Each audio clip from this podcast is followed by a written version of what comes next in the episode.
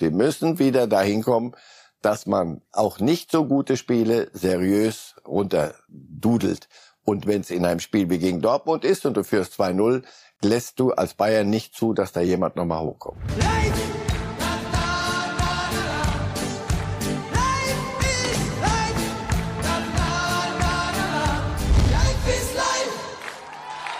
Herzlich willkommen bei Reif ist live, dem Fußballtalk an diesem Montag. Es gibt viel zu besprechen, darauf können Sie sich verlassen, liebe Fußballfans, denn ein neuer Begriff hält Einzug in die Fußballwelt. Dennis Eitekin, dem Schiedsrichter des Spiels Dortmund gegen Bayern, sei Dank die Empathie. Die Bereitschaft und Fähigkeit, sich in die Gedanken- und Gefühlswelt anderer Menschen einzufühlen. So die offizielle Definition, so seine Begründung, warum er unter anderem Bellingham dann doch nicht gelb-rot gezeigt hat. Und der Experte für Empathie, Sie ahnen, worauf diese Überleitung hinausläuft, ist hier im Studio, wie immer, Marcel Reif. Schönen guten Morgen. Guten Morgen. Kommen Sie mit dem Druck klar, sich heute wieder ja. in andere Menschen und ihre Gefühlswelten einfühlen zu müssen? Ich weiß nur, die einen sagen so, die anderen sagen so. Mal sehen, wie Sie nachher sagen, Herr Reif. Und wir wollen mal ganz ungewöhnlich anfangen mit der Tabelle. Die schauen wir uns einmal am Anfang kurz an, bevor wir dann gleich in die Themen einsteigen. Und da sehen wir nach wie vor, Union Berlin meint es ernst vor dem SC Freiburg. Da hätte man viel Geld gewinnen können, Herr Reif, oder? Nach neun Spieltagen? Nach neun, nach neun Spieltagen gebe ich zu, ja. Da, da muss man schon sehr originell unterwegs gewesen sein. Also Union und Freiburg noch vor Bayern und Dortmund. Noch Fragezeichen. Mal sehen, wie es läuft am Wochenende. Dann ja Bayern gegen Freiburg. Spitzenspiel am zehnten Spieltag. Wer hätte das gedacht? Jetzt schauen wir zurück auf das Spitzenspiel vom vergangenen Wochenende. Das 2 zu 2 zwischen Borussia Dortmund und Bayern München und jede Menge Gesprächsstoff. Uli Hoeneß hat dann nämlich noch einen draufgesetzt. Wir schauen uns sein Zitat einmal an. Da gab es eigentlich schon genug Themen rund um das 2-2 und dann sagte er gestern im bayerischen Fernsehen, eines ist ganz sicher, dass ich glaube, dass uns schon ein Neuner fehlt. Herr Reif, die Bayern hatten eigentlich genug zu besprechen und dann gönnt ihnen der Ehrenpräsident nochmal die zumindest an diesem Wochenende scheinbar kurz in den Hintergrund getretene Diskussion darum, Lewandowski weg und da vorne fehlt einer. Modest hätten sie, glaube ich, haben können. Mhm. Was wir aber hier wahrscheinlich nicht als Top-Transfer bewertet hätten. So, ja. Also, das ist, äh, ja, aber das ist Uli Hoeneß. Der sieht das große Ganze und natürlich gehört das da, dazu. Wenn, wenn die Bayern da rumwirbeln und sie erzielen ihre Tore so, wie, wie es auch geht, ohne Lewandowski, dann sagen alle endlich das neue, flexiblere System von Nagelsmann, das er wollte. Aber das haben wir doch hier auch hundertmal schon und nicht nur wir. Jeder vernünftig denkende Mensch hat auch gesagt, nun ja, Lewandowski 40 Tore verlässlich, so um, um die 40 pro Saison. Es wird schon das eine oder andere Mal eine Szene geben, wo du sagst, und das war ja nicht nur an diesem Mal, und den Wochen davor genauso. Es gab Szenen, nicht deshalb sind sie jetzt hinter Union. Aber was weiß ich, möglicherweise auch. Es gab den einen oder anderen Abpraller, wo du überdenkst, so, hier hätte jetzt Lewandowski abgedreht, gemacht und alles wäre und einfach nicht weiter. Schlecht, wie sie den Jubel machen. Ja, und einfach weiter. ähm, modestes Tor, das war so ein neuner Tor, das in der letzten Minute. Und erst die Wucht, dann genau an der Stelle. Nun weiß Hönes ja auch, wenn Aber wo willst so du ihn herholen? Ja, dann guck halt. Wenn keiner da ist, ist halt keiner da. Wenn Hönes wieder so einen Satz sagt, äh, zu so einem Zeitpunkt nagt an ihm doch noch so ein bisschen, dass er ja ganz klar dagegen war, Lewandowski zu verkaufen. Hat er so ein bisschen dieses, ich habe doch recht gehabt und ich hab's euch doch gleich gesagt, Gefühl, was da dann doch aus ihm rausbricht? Ach, Uli, Uli sitzt dann oben am Tegernsee und, und hat die Verantwortung nicht und hat nicht das tägliche Gespräch und hat nicht den täglichen Blick auf Lewandowski auf dem Trainingsplatz. Und das hatten wir doch auch. Leute, lass doch irgendwann mal Schluss machen. Der wollte weg. Und du kannst nicht eine, eine, eine Mannschaft wie Bayern, die wirklich immer auf höchstem und zunehmend auf höherem Niveau wird performen müssen, jetzt, wenn Champions League dann irgendwann mal noch ernst wird und wenn du Union endlich mal jagen musst, wirklich jagen, weil sonst wird's, also ich meine, irgendwann, vier Punkte sind's ja. Äh, die Saison wird auch irgendwann mal zu Ende sein, also wenn das so weitergeht. So, und da kannst du nicht mit einem Thema wie Lewandowski weiter und weiter in eine Saison gehen und du merkst, der will weg und dann gibt's das Gerät und das, erinnern wir uns an alle und Uli war mit dabei. Der Zahavi und der Berater und Piranhas und was da alles so lief. Irgendwann ist dann, muss das Thema auf Wiedersehen sein. Und dass es weh tut, nach wie vor Trennungsschmerz, das geht vielen Leuten so. Glauben Sie trotzdem, nee. dass die Bayern für sich intern schon klar sind, dass sie im Sommer 23 was machen werden auf der Position? Ich glaube ja. Ich glaube, dass das über, nee, nicht nur die Bayern. Ich glaube, dass das weltweit ist, das irgendwann mal wieder eingesickert. Ja, das sieht gut aus, wenn man sagt, wir machen uns nicht mehr abhängig von irgend so einem, da sind wir viel zu leicht auszurechnen. Argumente gibt's tausende, nur die machen halt 40 Tore. Das ist das Gegenargument. Und das ist gar nicht mal so schlecht. Ich glaube, weltweit kommen die Menschen auf die Idee, ach, wir haben da was vergessen. Es war immer einen Neuen auf dem Platz. Und irgendwann haben wir gesagt, die muss aber weg.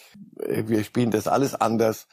Und andere haben früher oder haben mehr Glück gehabt, den sind ist irgendein Kane und ja beim, beim Lewandowski beim Polen so irgendwo ist immer einer gewesen und wenn du den hattest, war gut, dann konntest du dieses, dieses System, dieses, dieses, die ganze Philosophie mal wegtun.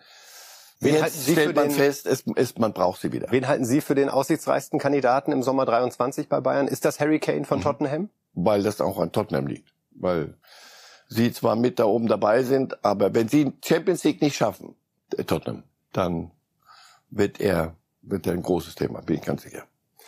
Das andere große Thema aus diesem 2 zu 2 ist natürlich die nicht gelb-rote Karte für Bellingham, nachdem er ja mit dem Fuß Davis getroffen hatte. Wir sehen hier nochmal die Aktion, wo Davis den Ball mit dem Kopf wegspitzelt und dann Bellingham mit dem Fuß letztendlich Davis trifft. Und es wird viel darüber diskutiert, warum er sich gegen Gelb-Rot entschieden hat, denn schließlich war ja Bellingham bereits gelb belastet. Aber wir wollen ihm direkt nochmal zuhören, Dennis Eitekin zu dieser Entscheidung.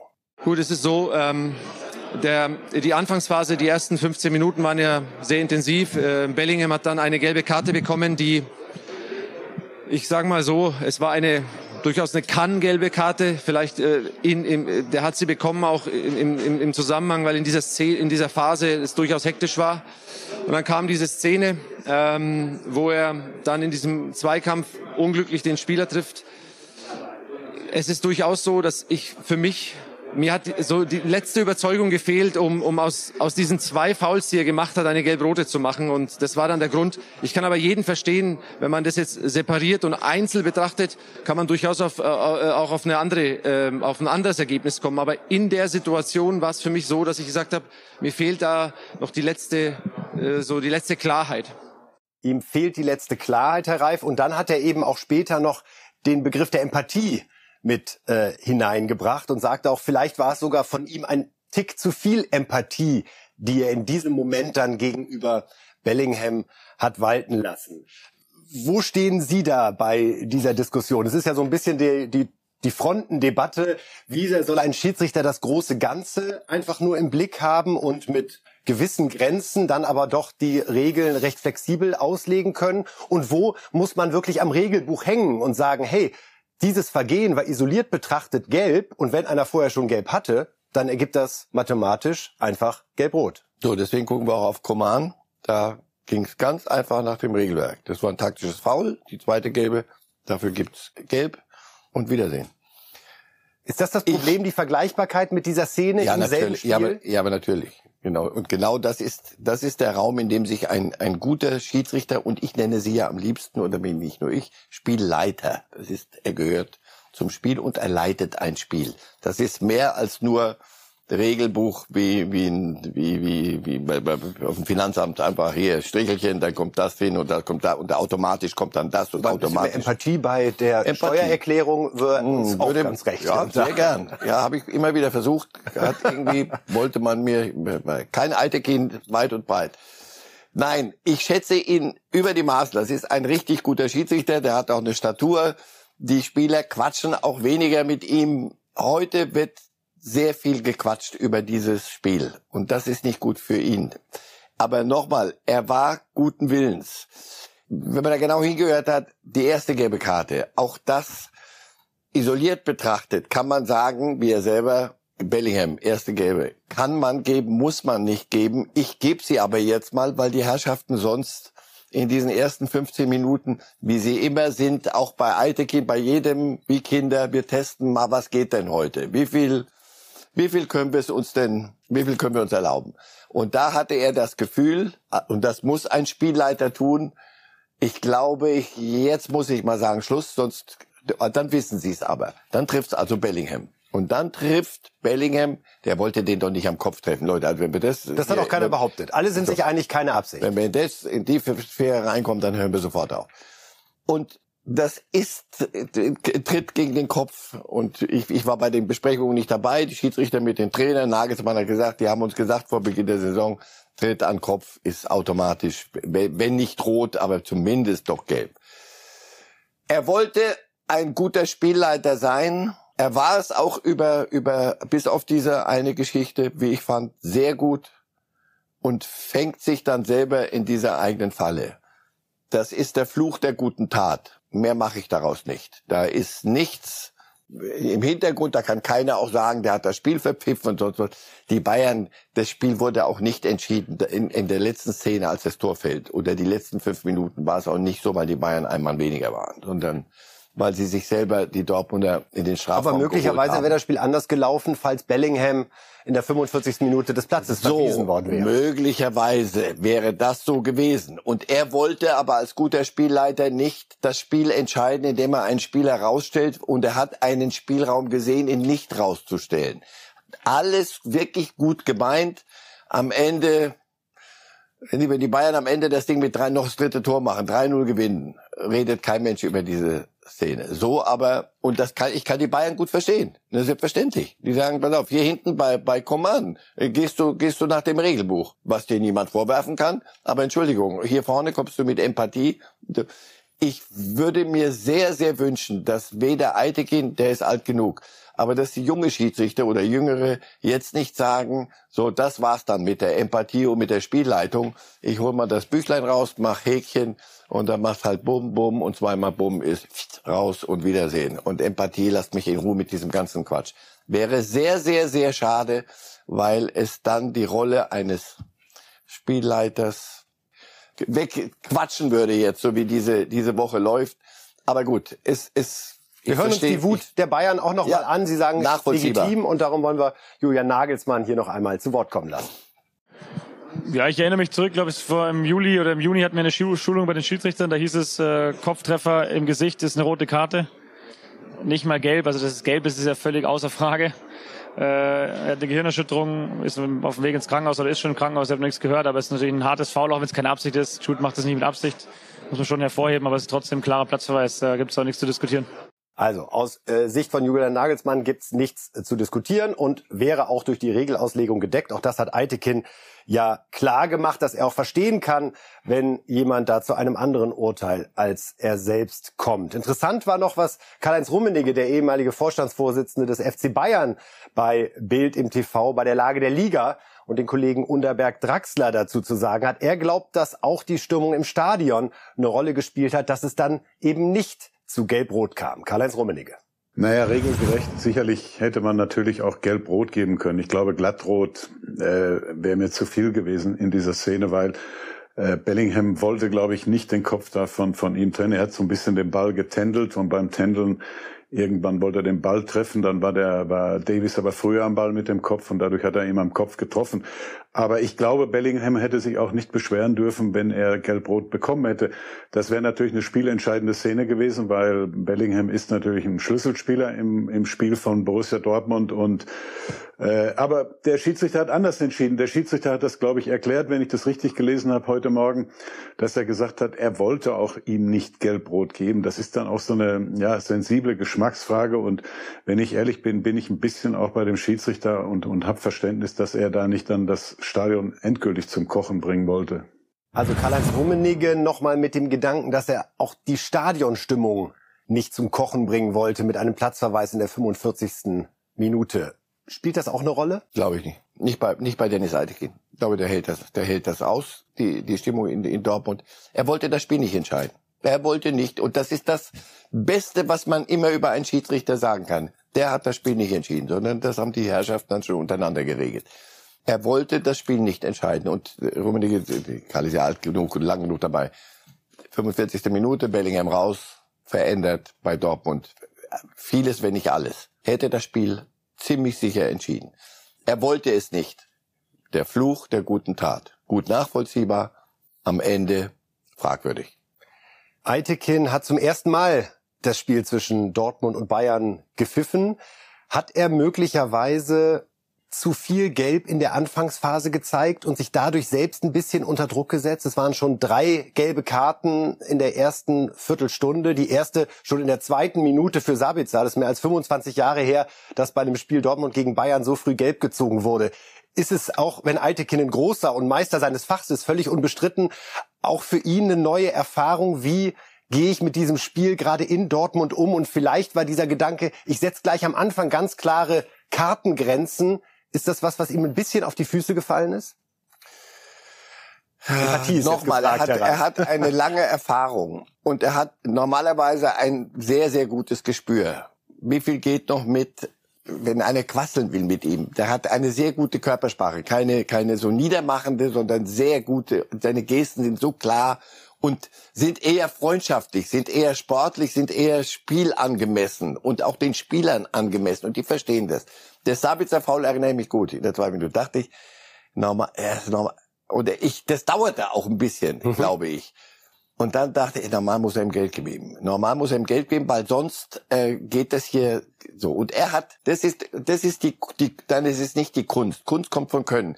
Es ist auch Glückssache. Hier war nochmal, er hatte guten Willen. Er wollte zum, zu einem frühen Zeitpunkt, als er das Gefühl hatte, ich muss hier eine, eine Bremse reinhauen, dann allerdings gibst du eine gelbe, musst du natürlich die zweite, wenn, wenn sie es immer noch nicht begriffen haben, geben, spielt er schon selber schuld. Also muss ich auch die zweite geben, die dritte geben. Wer war dann nochmal betroffen? Wenn du dann nur rumläufst und sagst, pass auf, Empathie, hier ja, hier nein, da war er dann am Ende im Empathiemodus, da hat er vielleicht zu viel gewollt, zu viel Gutes gewollt.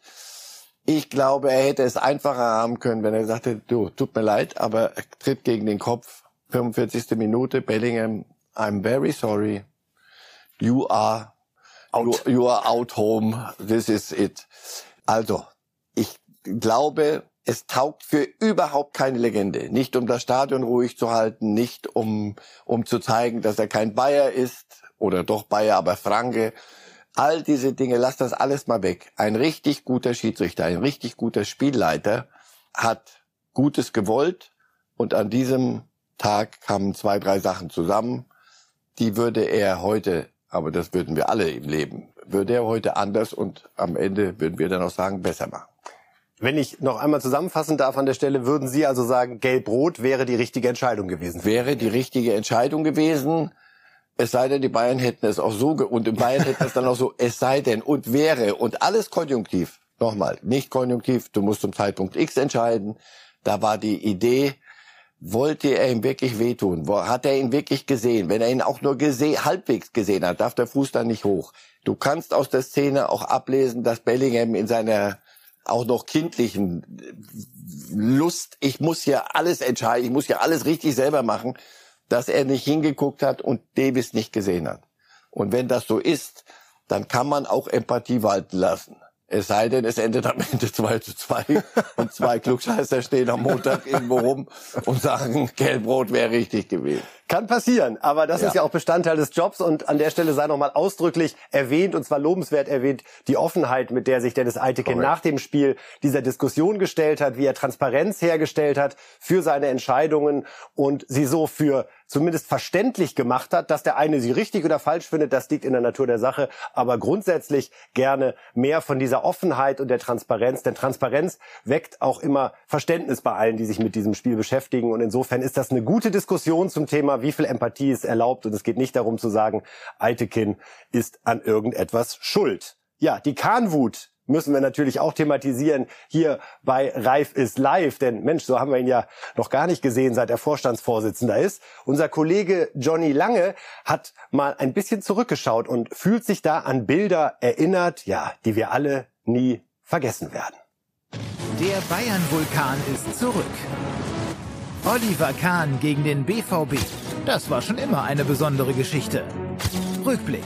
Vor über 20 Jahren, im April 99, geht der heutige Bayern-Vorstand an seine emotionale Belastungsgrenze.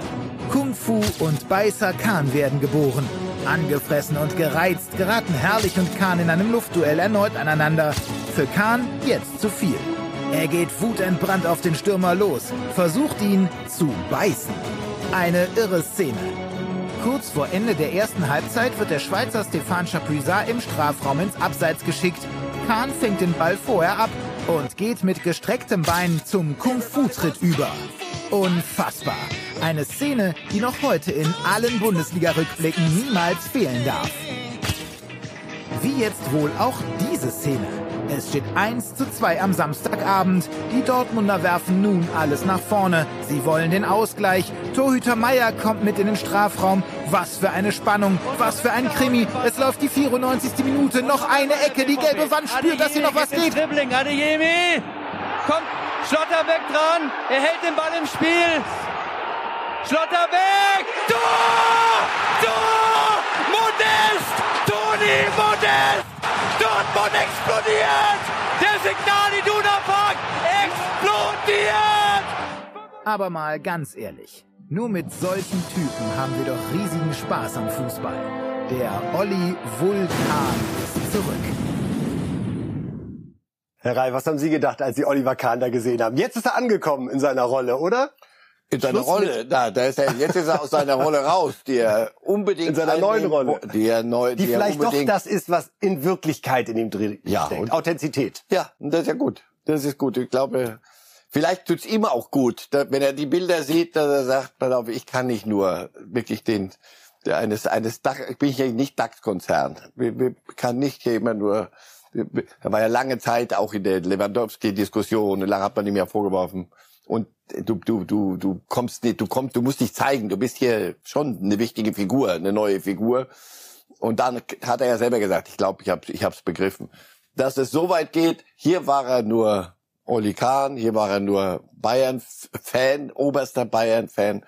Und gut, sehr, für ihn glaube ich sehr gut, da musste vieles raus.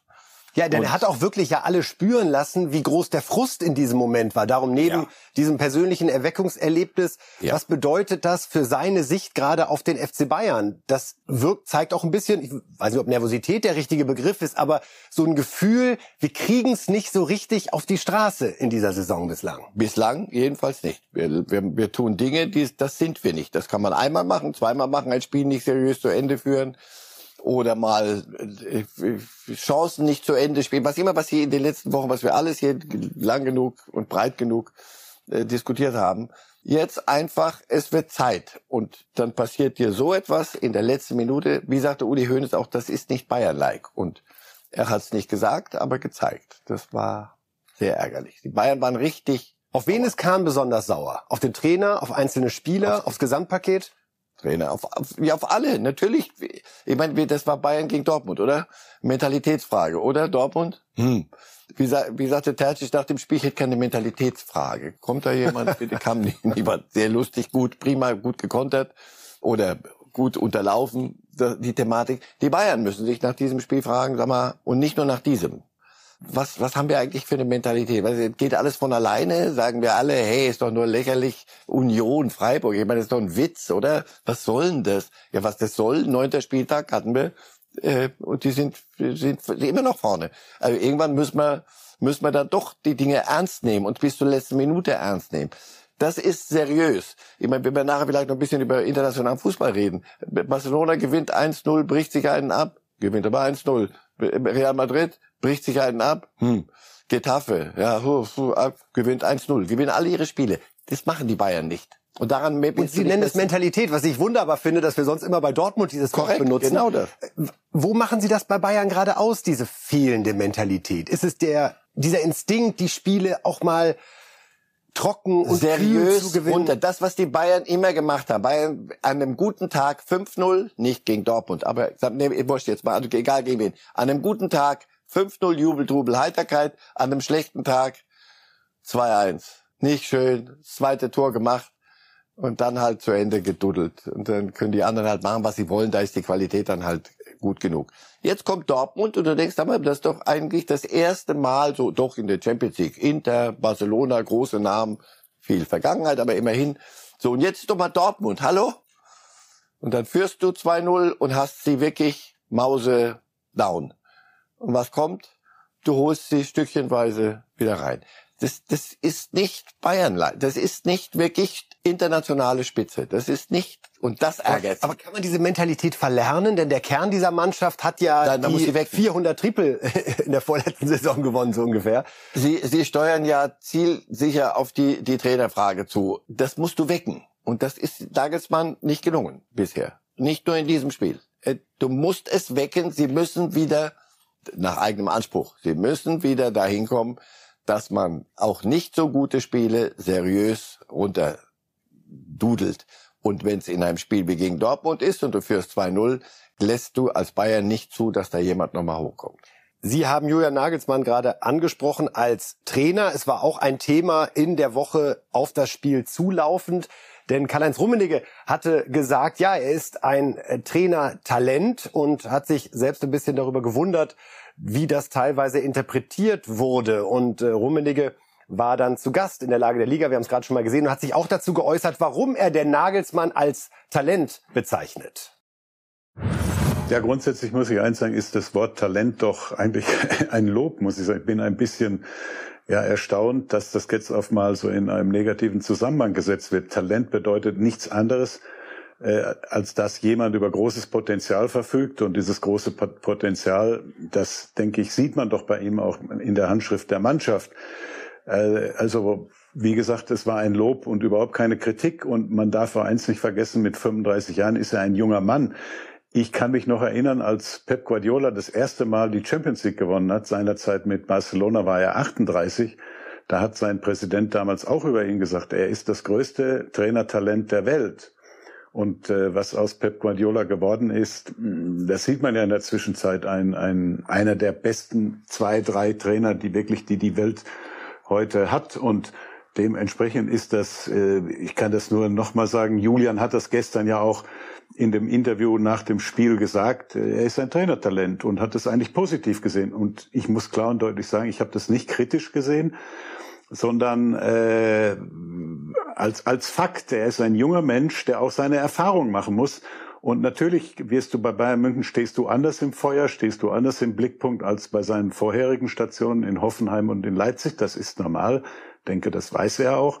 Da wird er mit umgehen müssen und auch seine Erfahrung machen müssen. Aber ich bin überzeugt, er wird seinen Weg machen. In Sachen Empathie, Herr Reif, was glauben Sie, wie kommt bei Nagelsmann an, wenn man ihn als Trainertalent bezeichnet? Sieht er das als Lob oder fühlt er sich da etwas zurückgesetzt? Ach, der, der ist ja das ist ein intelligenter Kerl. Ich glaube, die Erklärung von, von Rummenigge ist doch schlüssig. Also, äh, Erstmal neigt Karl-Heinz Rummenigge nicht dazu, Dinge zu, rauszuplappern, die er gar nicht sagen wollte, sondern wenn er was sagt. Und das trifft's doch genau. Der ist, der ist so ein junger Mann. Durch solche Situationen und dass du in Dortmund 2-2 spielst, mit Leipzig, mit Hoffenheim, hier Jubel, Tubel, Heiterkeit und so und mit Bayern 2-2, so jetzt, so. Ich glaube, der, der versteht das schon. Und wenn nicht, wäre es nicht gut. Weil ich Der glaub- Nagelsmann hat gesagt, das macht ja nicht nur er auf Rummenigge bezogen, mich als Talent bezeichnet. Und dann sagt er, zu viele würden das tun, was mich ein bisschen das hat, mir, ratlos das hat mich auch nachdenklich gemacht. Ich dachte, dann hast du es doch nicht verstanden. Dann willst du einfach nicht anerkennen, dass du mit 35 Jahren Erfahrung machen musst und dass du die nur machst, ehrlicherweise und, und nachhaltig machst, in, in schwierigen Zeiten und aus Niederlagen oder aus gefühlten Niederlagen. Wenn er das Gefühl hat, dass die, die Menschen nicht, äh, ihn nicht, nicht hoch genug schätzen, nach einem 2 zu 2, wenn du 2 zu 0 in Dortmund führst, musst du dir gefallen lassen, sag mal, was ist denn so Mentalität? Was ist denn mit eurer Einstellungs, mit der Art, wie ihr in Spiele reingeht? Gegen Augsburg, gegen, und sonst wären sie nicht in der Tabelle jetzt, wo sie da, da, da sind. Das musst du dich fragen lassen und viel besser noch, wenn du dich das selber fragst. Mit 35, wie gesagt, neigt man noch eher dazu zu sagen, ich bin kein Talent und ich frage mich hier gar nichts. Doch, er hat ja vor der Woche hat er nur gesagt, ich hinterfrage alles und mich in erster Linie. Ich glaube, niemand wird sagen, der ist überfordert oder er ist nicht gut genug für die Bayern. Das ist, das ist, manche sind mir da sehr, sehr, sehr schnell dabei. Das ist ein ganz, ganz großes Trainertalent. Zu einem richtig großen Trainer gehört Erfahrung, gehören Niederlagen, gehören, was man aus Niederlagen macht. wie im richtigen Leben. Und das kann dir niemand abnehmen. Du musst schon selber auf die Herdplatte greifen. Da kannst du den Kindern hundertmal sagen, wenn er das anerkennt und das positiv nimmt, was Karl-Heinz Rummenigge da gesagt hat, dann ist alles gut. Das taugt nicht für, für die große interne Abrechnung mit Nagelsmann. Sie haben gerade einmal die Mentalität angesprochen bei Bayern und bei Dortmund und da wollen wir ganz zum Schluss dieser Betrachtung des Spiels doch nochmal Edin Terzic, den Trainer des BVB, zu Wort kommen lassen, denn dem lag das schon auf der Seele, das doch mal loszuwerden. Bitteschön. Was sehr positiv und sehr gut war, dass wir in der, in der 82. Minute eine riesige Chance schon hatten zum Ausgleich, die wir leider nicht verwerten konnten und trotzdem dann bis zu, zur letzten Sekunde dann geglaubt haben, dass hier noch was geht. Und ich finde dann auch, dass es am Ende ein sehr verdienter Punkt war, weil wir sehr viele Chancen dann herausspielen konnten. Und nochmals, wenn man gegen die Bayern 0-2 zurückliegt, dann gehen die Spiele normalerweise 0-4, 0-5 aus. Das ist heute nicht passiert. Und wir konnten heute für heute ein kleines Ausrufezeichen hinter die Mentalitätsfrage packen. Und das war gut heute. und gleichzeitig ein Fragezeichen hinter die Mentalitätsfrage beim FC Bayern ja. packen. Ja. Und das ist für uns gut, denn so bleibt es schön spannend in der Bundesliga, so oder? Aus. Und beide marschieren noch, beide. Das für Dortmund war das dieses 2-2 auch genauso wichtig auf der Habenseite wie für die Bayern jetzt gefühlt im Minus. So, und wir haben einen neuen Mann, ein neues Gesicht in der Bundesliga, über das wir uns sehr, sehr freuen. Wir kennen ihn noch von seiner Zeit bei Bayern München. Von 2014 bis 2017 war er da als Spieler. Jetzt ist Xabi Alonso tatsächlich Trainer bei Bayer Leverkusen und gewinnt natürlich mal ganz schnell 4-0 gegen Schalke. Ist ja alles kein Problem, wenn man als Weltstar so einen Verein übernimmt. Und wir wollen uns mal anhören, wie er selbst über seine Rolle spricht, wie er den Spielern hilft. And from the sidelines you need to to feel that you are part of the game because you have a eine gute äh, Einfluss in die Spiele. Und das das das will ich äh, Spiele zu zu helfen.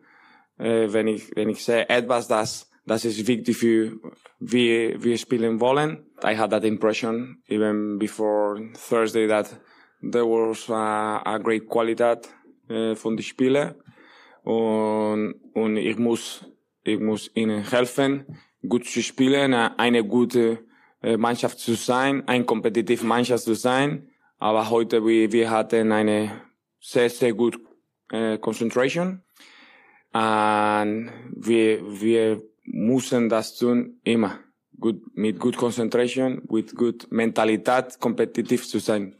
Xabi Alonso erstmal großes Kompliment nach drei Jahren bei Bayern, wie er auch äh, mit der deutschen Sprache hier auf der Pressekonferenz agiert. Wie wirkt er auf Sie? Ist das so einer, der mit Handauflegen plötzlich alles besser macht? Hat Sie die Trainerwahl sehr überrascht? Dass sie auf Xabi Alonso, also dass der irgendwann mal Trainer wird, auch bei größeren Vereinen und nicht nur bei San Sebastian 2, das denke ich war, war klar. Dass Leverkusen sich das traut, ja, ist gut, haben allerdings einen, einen spanischen Chef Fernando Caro und da war vielleicht die, die Leine kürzer. Ich habe jetzt gerade so zugehört, der äh, Mentalität, Qualität, das war Spanisch, da war viel, I have the impression war Englisch, dann war Deutsch. Französisch fehlt mir noch, wenn ich mir die, den Kader der, der Leverkusen angucke.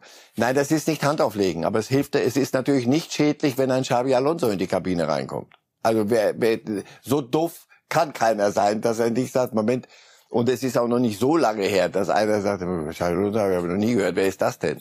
Sondern der, der hat schon eine Aura. Ich habe den selber mal irgendwo in, dem, in irgendeiner Lounge in dem Flughafen gelebt. Der hat eine, eine Ausstrahlung. Das ist ein Typ mit einer Ausstrahlung. Plus er hat eine sportliche Vita. Und er hat das, wie er seine Karriere offenbar nicht nur, ja, plant wahrscheinlich. Zurück nach San Sebastian, wo er eigentlich herkommt, dann die zweite Mannschaft übernehmen, mit der aufsteigen, alle jubeln, dann steigt er wieder ab, weil sie nicht gut genug sind, dann sagt er, Entschuldigung, dann ist Schluss für mich, dann muss einer das besser machen, ich bin nicht gut genug. Das ist alles sehr ruhig, sehr, sehr geradeaus ich hoffe für die Leverkusener, dass das nicht nur so die, die erste ähm, Verneigung ist vor dem neuen äh, großen Namen, sondern dass sie dann Mentalität, dass sie das langfristig hinkriegen, seriös. Das, er ist ein, ein prima Typ, bereichert die Liga, da bin ich überzeugt von. Sie haben das taktisch, strategisch ganz gut gemacht. Wenn du die, an den Trainer Seoane nicht mehr glaubst, musst du ihn in der Woche entlassen, weil du dann ähm, ihm einen Gegner und jetzt bei allem Respekt, aber Schalke wirklich da, da werden wir noch viele Wochen, glaube ich, drüber reden müssen. Du gibst ihm halt einen Gegner, den musst du schlagen, kannst du schlagen. Und das haben sie dann am Ende auch gemacht.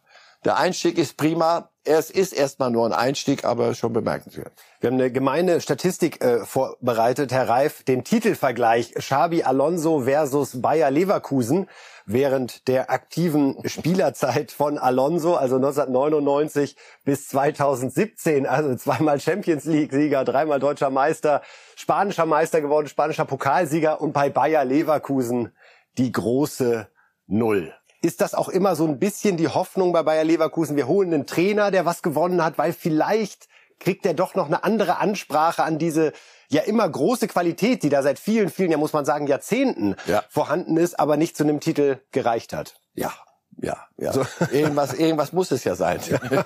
also Leverkusen, das ist ja schon wirklich eine eine sportliche Tragikomödie so über die über die vielen Jahre. Also das ist eine, das ist eine gute Wahl, scheint mir aber wissen kannst du es nicht. Das, das Sie haben gerade angesprochen, dass der Zeitpunkt der Entlassung taktisch klug war, was den Start Strategie. von Alonso betraf. Trotzdem gab es Diskussionen um äh, Fernando Caro, den Verantwortlichen, und seinen Auftritt bei Sport 1 am vergangenen Sonntag, wo er schon so ein bisschen zwischen den Zeilen angedeutet hat, dass es da mit Seoane bald zu Ende gehen könnte. Wir hören uns das nochmal kurz an. Wir haben ja mit Gerardo Seoane einen Trainer, der wirklich sehr, sehr gut ist, auch Fähigkeiten hat, die wir auch letztes Jahr gesehen haben, die wir immer noch in ihm sehen. Äh, wir haben ja vor einer, zwei Wochen gesagt, wir vertrauen ihn. Wir wollen auch den, den, den, den Turnaround mit ihm schaffen. Ja. Nun kann man in München natürlich auch verlieren, aber vielleicht nicht so, wie wir verloren haben. Aber wir sind nicht blauäugig und, äh, und äh, Sie können davon ausgehen, dass wir nicht unvorbereitet sind. Und äh, mehr kann ich dazu auch nicht sagen. Soweit also Fernando Caro am vergangenen Sonntag nach dem 0 zu 4 bei den Bayern. Dann kam das 0 zu 2 in Porto in der Champions League und dann die Trennung von Seoane. War Ihr Eindruck, dass die Entscheidung eigentlich schon gefallen war, dass es mit Seoane nicht weitergeht und es nur noch um das Wann geht? Dass es wahrscheinlich nicht weitergeht mit ihm. Die Entscheidung war schon, glaube ich, länger gefallen. Die Art des Auftretens der Mannschaft. Er, der Trainer muss die Mannschaft erreichen. Und wenn sie, so wie sie in Bayern ohne jede, eigentlich ohne Gegenwehr sich haben da abschießen lassen. Geht nicht. Und dann in Porto, erste Halbzeit ganz okay. Und dann hat Porto wirklich zurzeit keine große, große Größe in Europa. Ein bisschen mehr gemacht und dann äh, äh, kam nichts mehr. Und da musst du sagen, oh, der Trainer, mit dem Trainer, das kann so nicht weitergehen. Ich fand das völlig d'accord. Das Einzige, was du sagen musst, ist Spieler die hätten halt an dem Sonntag hätte man sagen müssen, keiner von euch liest nach, was Caro gesagt hat, keiner, ihr habt nichts gehört. Weil sonst habt ihr doch schon wieder ein Alibi, oder? Und du siehst glänzende Eule an uns liegst nicht, das ist nicht am Trainer. Aus der Situation kam sie am Ende nicht mehr, nicht mehr raus. Sie hätten dann wirklich ein Riesenspiel abliefern müssen in Porto und das Ding drehen. Da glaube ich nicht, dass, dass sie dann Seoane geschickt hätten. Aber dass sie nicht unvorbereitet sind, muss ich verlangen von, von der Clubführung. Und ich fand das nicht so dramatisch. Mir ist das sowieso viel zu aufgeregt, dann immer, wenn Trainer, wenn eine Reise zu Ende ist. Die Reise Seoane war, so wie die Mannschaft aufgetreten ist, zu Ende. Punkt. Seoane wird, ist ein super Trainer, wird ganz schnell wieder irgendwo einen richtig guten Job haben und die Welt wird sich weiterdrehen.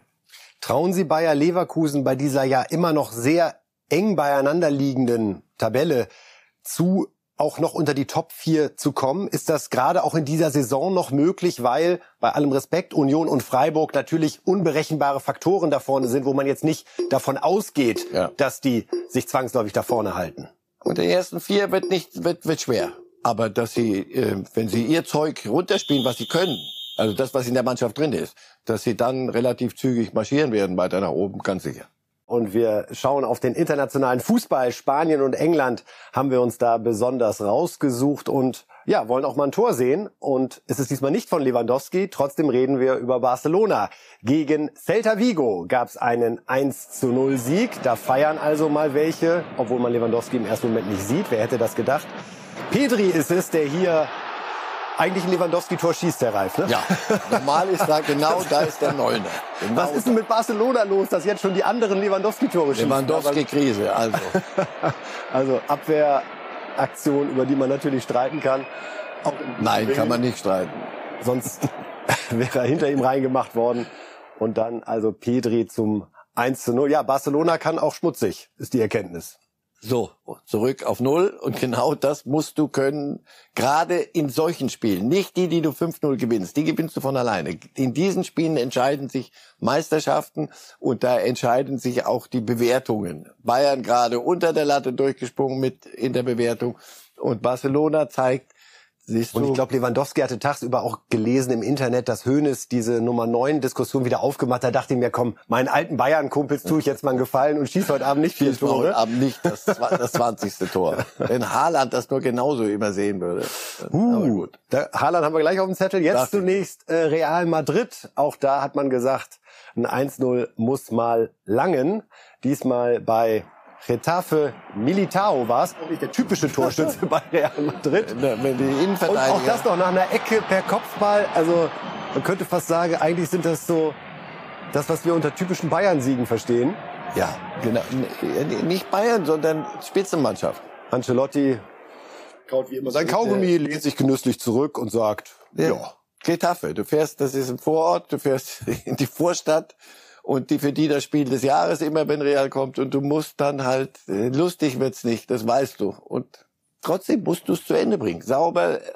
A day in the office, sagt man in Amerika. Montags musst du ins Büro. Humorlos war dann humorlos, auch Ja, humorlos. Aber das, da, da bist, guck auf die spanische Tabelle. Wollen wir herein? Ah, die spanische Tabelle ja, Woran könnte das denn liegen, dass das so Experten. aussieht? Na so, guck mal. Relativ überraschungsfrei die ja. ersten beiden Tabellenplätze. Ja. Barcelona 22 Punkte, Real Madrid 22 Punkte. Und Herr Reif, der Spielplan Gott hat ein Einsehen und lässt die beiden am kommenden Sonntag aufeinander los. Sonntag 16.15 Uhr. Ich glaube, das ist asiatischen äh, Verträgen geschuldet, ja. damit man es da auch noch zur Primetime gucken kann. Ja, wie ist Ihr Gefühl für diesen Sonntag? Beide sind voll da. Ja. Und, und, müssen jetzt werden unentschieden spielen. Ist, ich, das ist eine gute Möglichkeit, weil sie sagen, komm her auf was. Nein, nein, nein, das da da ist zu viel Prestige immer drin, immer. Jeder will dem anderen dann nochmal zeigen, weil es ehrlicherweise äh, Sehen Sie einen ein bisschen vorne gerade? Also wenn Sie jetzt doch setzen müssten, welchen Sieg halten Sie für wahrscheinlicher? Frage ich mal ganz vorsichtig. Ganz, nochmal ganz schwer. Real ist die gefestigtere äh, Truppe und die erfahrenere. Bei Barcelona wächst vieles zusammen. Sind sie an so einem Tag gegen so einen Gegner dann schon in der Lage? Lewandowski, Benzema ist wieder fit. 16 oder 15, wer das nicht guckt, die spanische Liga, sonst die heilige spanische Liga, wie toll, wie toll kannst du bis auf die zwei Spiele weitestgehend vergessen, wie wir sehen. Und daran, das war schon vor dem 30-jährigen Krieg so, die Tabelle sah die genauso aus. Im Wechsel da vorne. Aber dich das nicht anzugucken, macht man Fehler. Richtig wollten Sie jetzt nicht raus mit der Sprache. Ich, ich, ich Eine Vorlage noch, wer das erste Tor schießt, gewinnt. Oha. Äh, gut denkbar. Gut denkbar. Aber auch da, da spielt, kannst nicht einer zu Ende daddeln, sondern... Wir haben den Freitag auch noch erreicht, da können wir uns noch mal drauf stürzen. Noch mal. Gucken mal auf die englische Tabelle, wie die aktuell aussieht. Und da ist weiterhin extrem ungewohnt der Blick, der sich Richtung Liverpool oder den Blick, den man senken muss, um Liverpool zu entdecken. Gerade noch schaffen sie es auf die erste Hälfte. Also wir haben Arsenal mit 24 Punkten vor Man City mit 23 Punkten und dann Liverpool. Acht Spiele, zehn Punkte. Sie haben noch ein Spiel weniger als die da vorne. Aber selbst falls sie gewinnen sollten, ihr Nachholspiel, sind es aktuell zehn Punkte auf Man City und elf Punkte auf Arsenal, gegen die man jetzt 3 zu 2 verloren hat. Wie sehr kloppkrisig ist das da schon, was wir in Liverpool erleben? Na, es ist mal erstmal Liverpool krisig, denn wenn man sich die Mannschaft anguckt, ich habe das Spiel gestern ein ganzes Stück geguckt.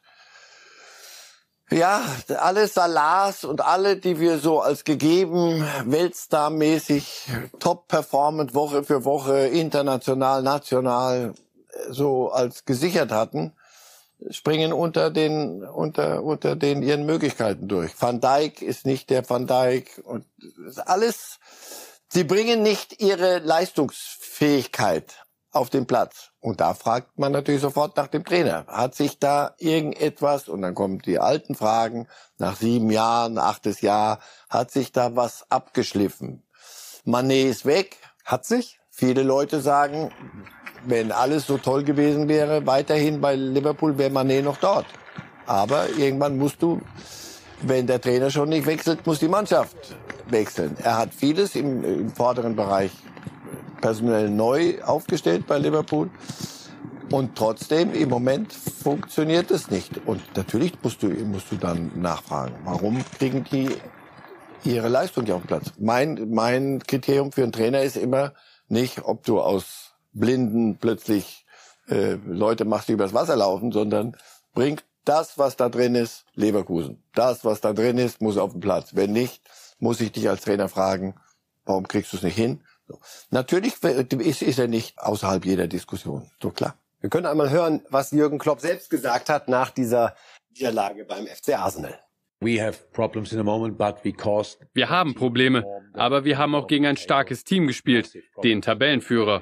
Und selbst in unserer schlechten Verfassung mit dem frühen Rückstand haben wir Arsenal vor große Probleme gestellt.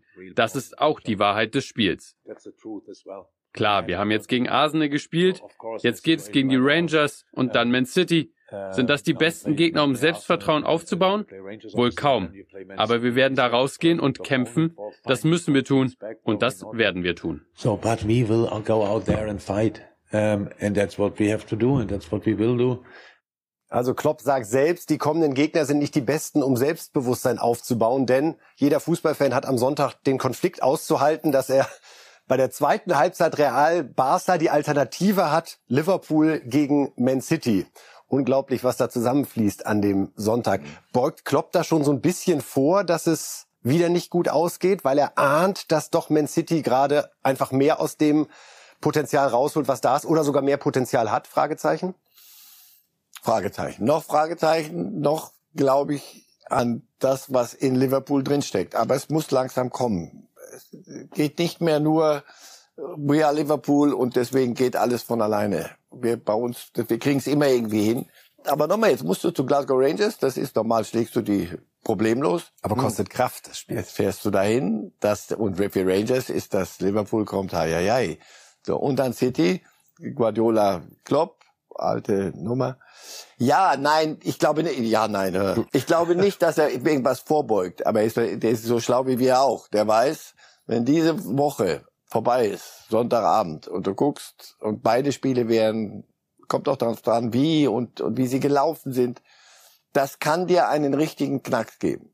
Gestern Salah wurde früh ausgetauscht, wurde für ihn, für seine Verhältnisse früh ausgetauscht in der zweiten Halbzeit. Kaum gesehen.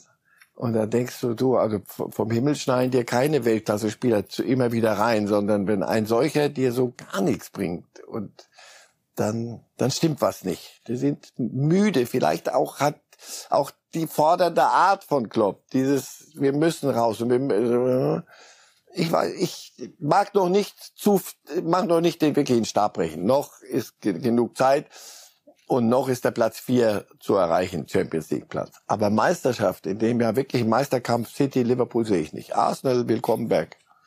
Gibt es ein Szenario, bei dem die Liverpool-Besitzer wirklich darüber nachdenken können, zu sagen, wir machen das an Klopp fest und trennen uns an ihnen nach all den Treue schwüren, auch nach den Statements, in denen sie gesagt haben, wie wichtig Liverpool für die Liverpool und Klopp als Marke so äh, funktionieren. Ist es denkbar, dass sie ihn wirklich mal entlassen würden oder geht das nur, wenn Klopp selber sagt, so ähnlich wie in Dortmund damals, ich merke, ich kann hier nicht mehr das geben, was alle zu Recht von mir erwarten und darum B. wäre Schluss? B. Ohne Joker. B. Ohne Joker. Sonst fliegt, wenn sie das machen, fliegt Enfield in die Luft. Das kannst du nicht machen. Aber er ist alt genug, schlau genug.